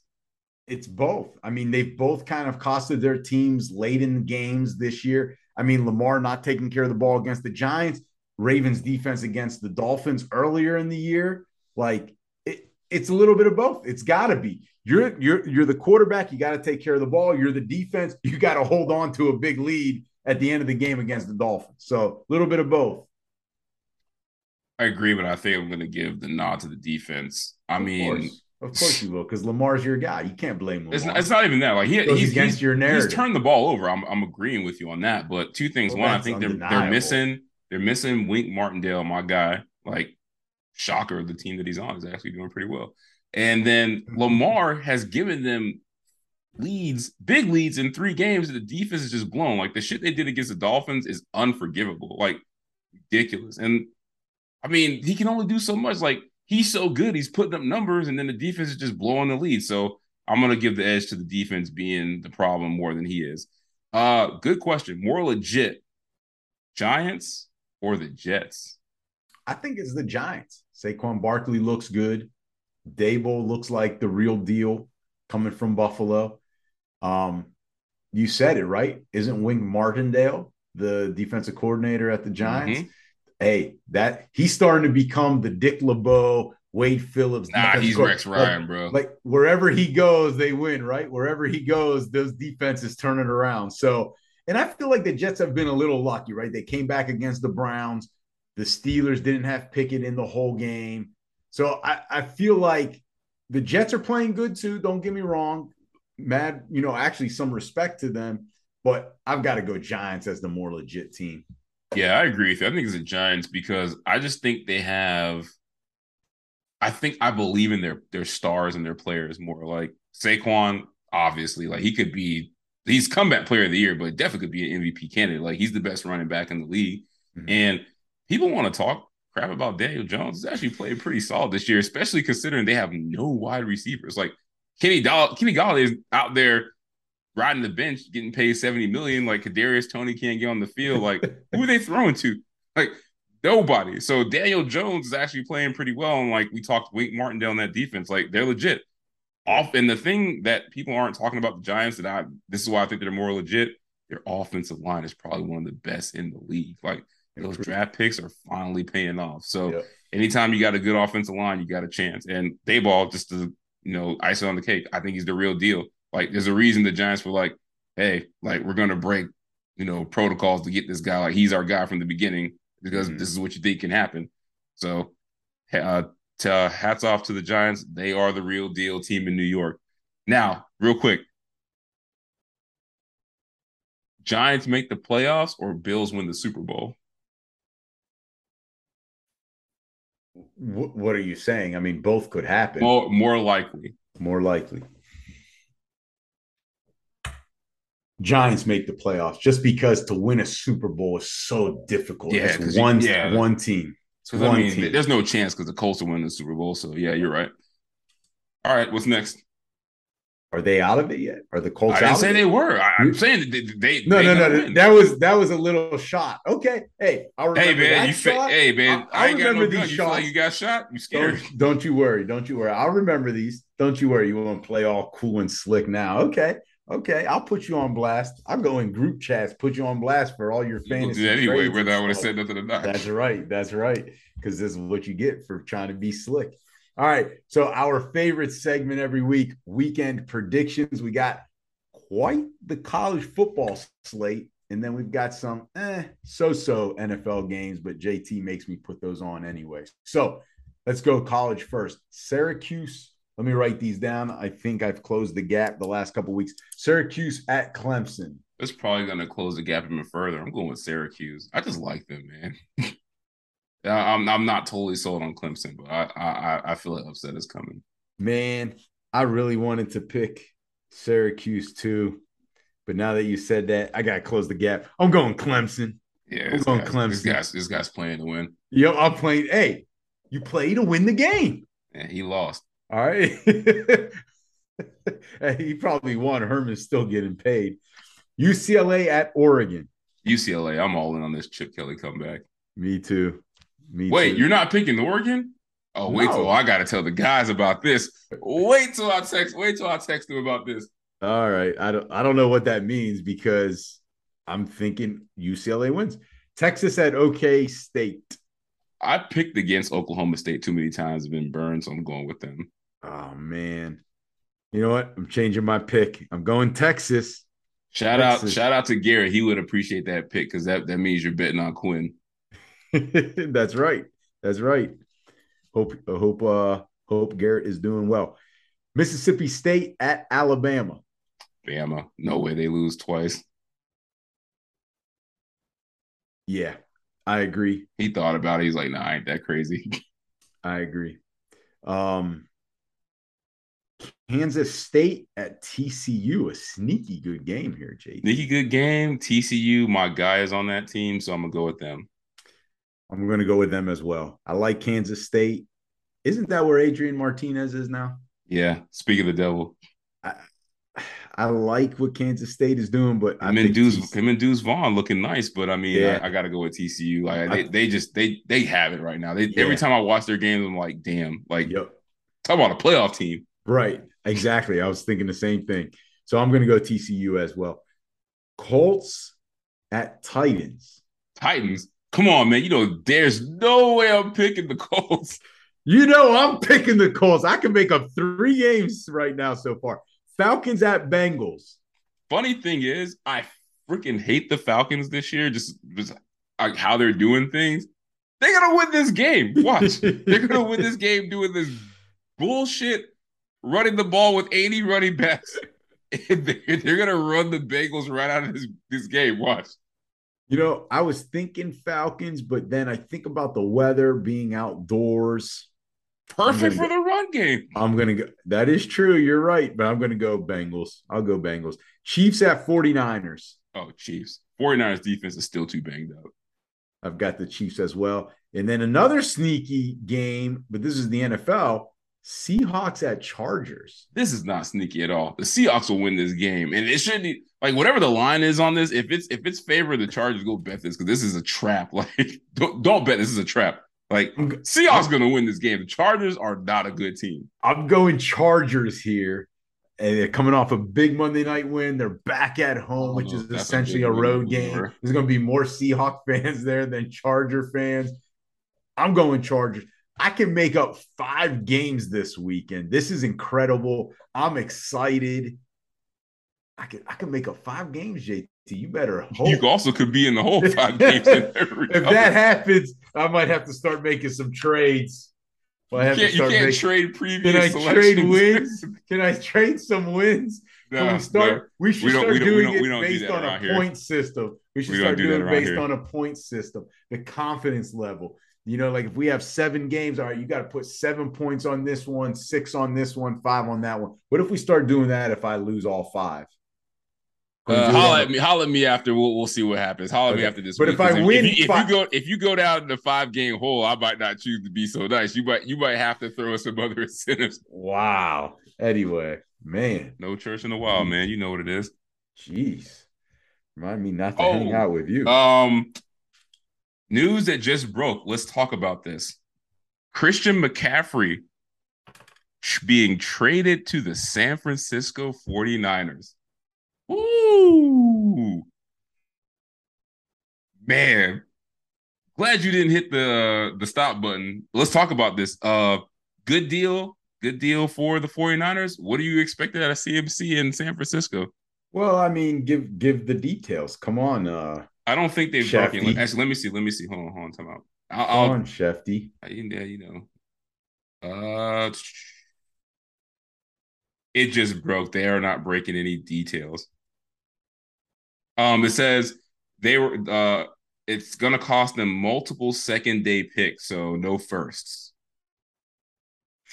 You know, I think that for them, if it's multiple second day picks, now, you know, if we're talking next three years of second round picks or, you know, the next two years of second and third round picks, that might be a little pricey. But if we're talking like a second and a fourth next year, I think it's worth it for them because They've got to try to spark that offense. Jeff Wilson obviously hasn't been able to do it. Elijah Mitchell's shown injury history, and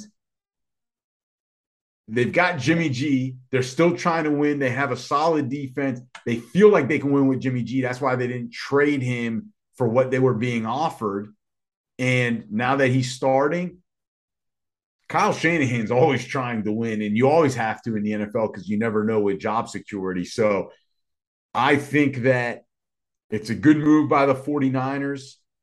If McCaffrey can stay healthy with him and Deebo, JT, that's dynamic. And if you only have to give up a second and a fourth, or a second, a fourth, and a fifth, it actually may be worth it. So, depending on the details, quite the move by the 49ers. I think on paper it sounds like a good move, but I'm just like, I just don't see the fit because part of what makes Christian McCaffrey so great is one, the usage for the entire offense is based around him, like mainly the receiving game. And it's like, that's what Deebo Samuel does. Like he's their running back slash check down passing game back. And I'm like, they already got one of those. So, like, where does Christian McCaffrey fit in? Like, look at the 49ers running backs. Like, when have they ever been like pass catchers? Like, they're all exactly. just running. I'm but saying, but might, no, but they're all just run- it, JT. They're all they're all just runners. I, I think it. I, you're right, but I think it's more by design. Like they want the running backs to just run the ball, which is why they always get hurt. McCaffrey and they want can, and they want Deebo to be the, the McCaffrey part of it. But see, I think that's what they're looking at, saying, how do we keep McCaff- McCaffrey healthy and help us? We don't run him as much. They'll still run him. It's not like he's not going to run between the tackles, but now we've got Deebo, so that's going to save Deebo as well. We just gave him a big contract and Elijah Mitchell. I do think they really like Elijah Mitchell. They just got to keep him healthy. But now him coming Christian McCaffrey. Um, well, but it, here's here's Mitchell, the thing. I think it'll be. Mitchell I think one or two things play, will happen. Mitchell can play as well and take some of those carries when you know McCaffrey's not going to carry it 30 times, and they can still use them out of the backfield to receive. Listen, who are they going to cover? They can't focus on McCaffrey and Deebo at the same time, JT right? Deebo's going to have more opportunity to have an open field. So I feel like this. It's either going to be one or two things. Either this is going to be the greatest running back fit of all time we have ever seen for for this next whatever stretch of the games are left, or it's going to be an oddball fit. Uh, I, I don't know. I don't know what to call it, but just based on how they've used their running backs in San Fran, I just don't see like how you get the full value out of McCaffrey. And you know, like his health. Like, I mean, he's going to the right place. Like running backs can't stay healthy in San Fran. So I mean, he's in the right room. So uh, I guess they got him cheap, but they still got his contract. So uh very interested, very interested. We'll see if more details obviously they're going to come out, but initial reaction, I think it's a weird fit, but I mean it could it could be great, but I I really Kyle Shanahan got to show me that he's willing to use him in the way that we know Christian McCaffrey to be successful for me to be fully bought into the situation. All right. All right. So anything else? Any other breaking news? not yet. Not yet. Uh, oh yeah. Uh, uh, other breaking news before we leave. Uh, James Harden. We're on James Harden watch tonight. He was 31, 8 and 9 with the two steals and a block, shot 54% from the field and perfect from the strike. Uh, no turnovers, I think. Why are we on a James Harden watch? I don't know, man. He could he could be he could be the MVP. You know, we could have been wrong. Could be James Harden. Never know. yeah. That's that's enough of you. I'm putting an end to the show. I don't need a James Harden watch because I skipped him in fantasy basketball at the number six overall pick. So you're bringing that up on purpose. That's three things tonight that you've done to take shots at me. I'll remember that. Don't you worry. Oh, you're gonna hate. You're gonna hate what happens after this show. We'll talk about this off air. Oh, uh, I I'm just gonna end the Zoom meeting, and then that's it. Podcast done. We're closing it up now, and then we're done talking. finish it. Finish it, please, please. I've been talking to you too long. All right. Well, JT, great show by me, not so much by you because all the little jabs you took. So great show by me. I carried the show tonight, today, whenever you listen to the podcast. And thank you for listening. As always, we couldn't do it, nor would we want to do it without the fans. And remember to please subscribe to us. You can find us on Apple Podcasts, Google Podcasts, Spotify, Stitcher, and whatever platform you find all of your other favorite podcast. And remember, if you like what we do, leave us a five star review. And JT, if you don't like what we do, leave us a five star review. And remember, you can follow us on social media. Our handle, JT and the Don. We can be found on Instagram, Twitter, Facebook, and TikTok. So, JT, fun as always. And until the next episode, see you. Peace.